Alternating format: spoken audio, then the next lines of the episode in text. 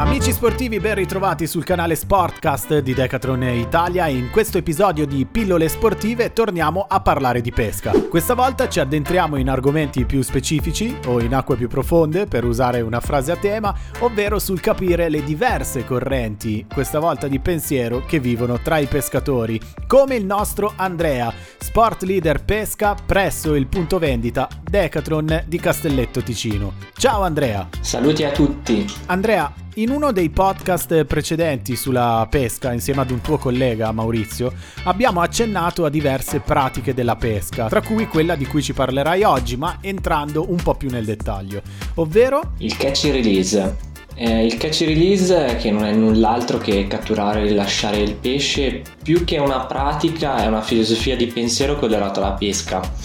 in cui il fondamento principale è la salvaguardia della vitalità e salute del pesce al fine di rilasciarlo nel suo ambiente naturale. Le azioni che ogni pescatore può intraprendere sono tante, io personalmente pesco con ami ed ancorette senza ardiglioni in modo da arrecare il meno danno possibile al mio avversario pinnato, ma soprattutto, e può capitare, evitare in caso di rottura della mia lenza che il pesce possa subire danni irreversibili. Maneggio i miei avversari sempre con le mani bagnate in modo da evitare traumi alla mucosa e utilizzo sempre allo stesso scopo guadini con rete in silicone. Diciamo quindi che si ha un eh, rispetto maggiore no, nei confronti del pesce e probabilmente si può dire che è un tipo di pesca a impatto zero, giusto? Allora, mh, mm, non è proprio una pesca ad impatto zero, eh, nel senso che comunque eh, il pesce è inevitabile che subisca una perturbazione eh, del suo stato, sia di salute o comunque vitale. Eh,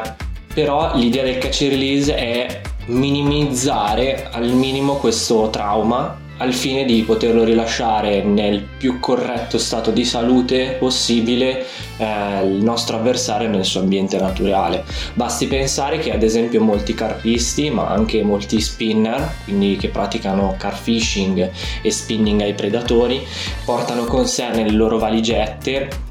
degli spray molto particolari che servono per far cicatrizzare più velocemente le ferite eh, inflitte al pesce nel suo apparato boccale oppure in alcuni casi servono al fine di disinfettare eventuali ferite che il pesce già riporta nel momento eh, della cattura oppure disinfettare eventuali eh, fori o eh, morsi di parassiti che andiamo a togliere nel momento nel quale lo andiamo a rilasciare. Ok, quindi immaginiamo che sia felici due volte, una quando si cattura il pesce, ma poi e soprattutto quando lo si rilascia. Sì, in fondo si è felici due volte, sia quando si cattura il pesce perché alla fine abbiamo ingannato il nostro avversario e ancora di più quando lo si rilascia eh, per le future generazioni in fondo.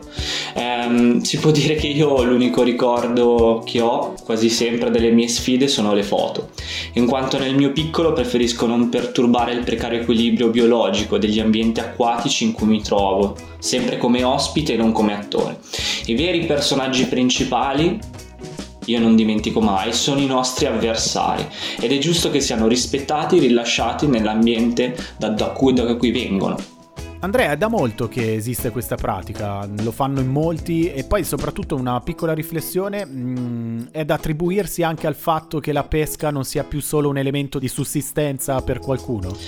Allora, catch release esiste da molto molto tempo, eh, anche se il, si può dire che il vero e proprio momento d'oro lo, lo in, l'ha iniziato circa 15-20 anni fa.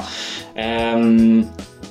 si può dire che sia una delle pratiche che abbiamo importato da altri paesi in cui la tutela ittica è forse ad un livello superiore rispetto alla nostra. Um,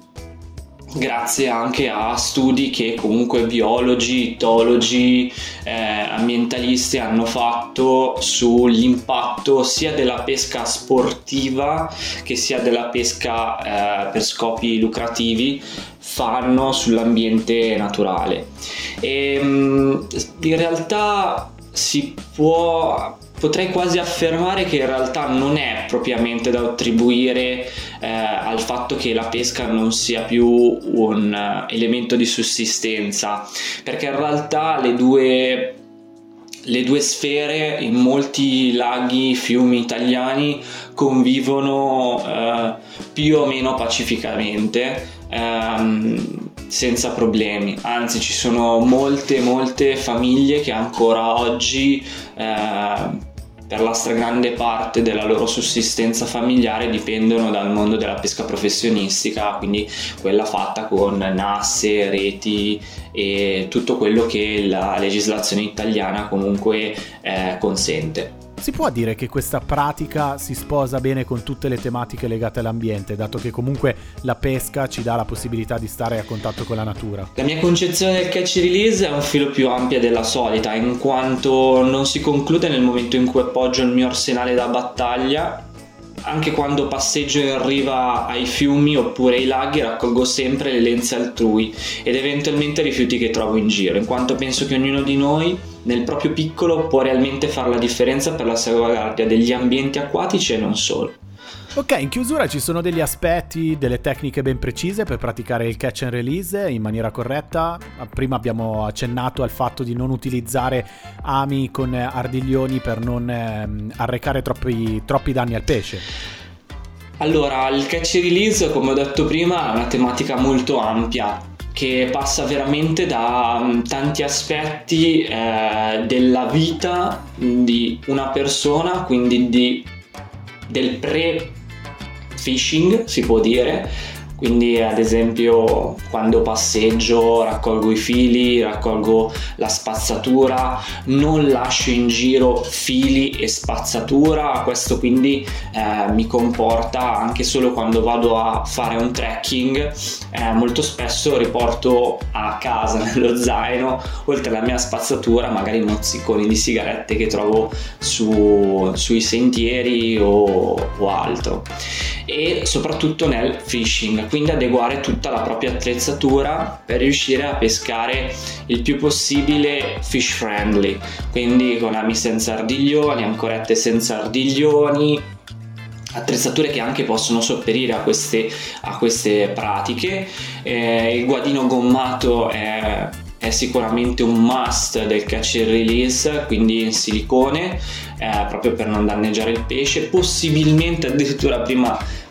bagnato perché è sempre silicone, è friendly, ok, però qualora fosse bagnato aumenta la sua diciamo viscosità e va a diminuire quelle che sono le perturbazioni alla mucosa del pesce.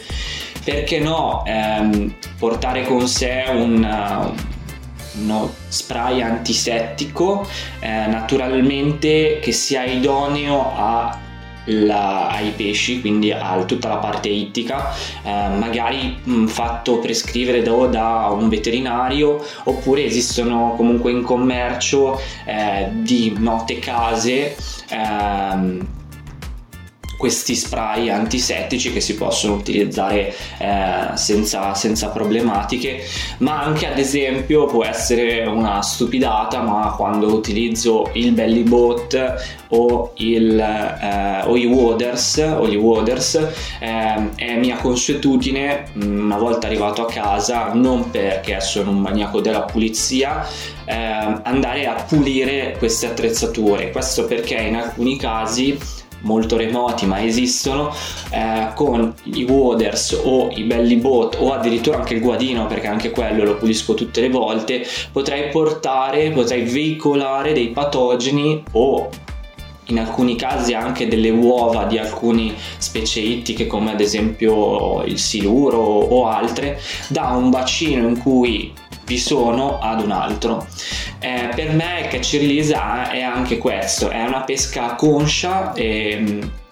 quindi sapere a 360 gradi quello che può comportare la mia eh, presenza in un ambiente ed eventualmente perturbarne anche un altro. Andrea, grazie per averci illuminato su questa pratica della pesca che ci permette comunque di portare avanti la nostra passione, ma con un occhio alla salvaguardia dei pesci e alla tutela dell'ambiente. Ti aspettiamo alla prossima! Io vi porgo i miei più sinceri saluti e vi, vi porgo un grande abbraccio e non dimenticatevi che ci si vede in pesca. Grazie, ciao!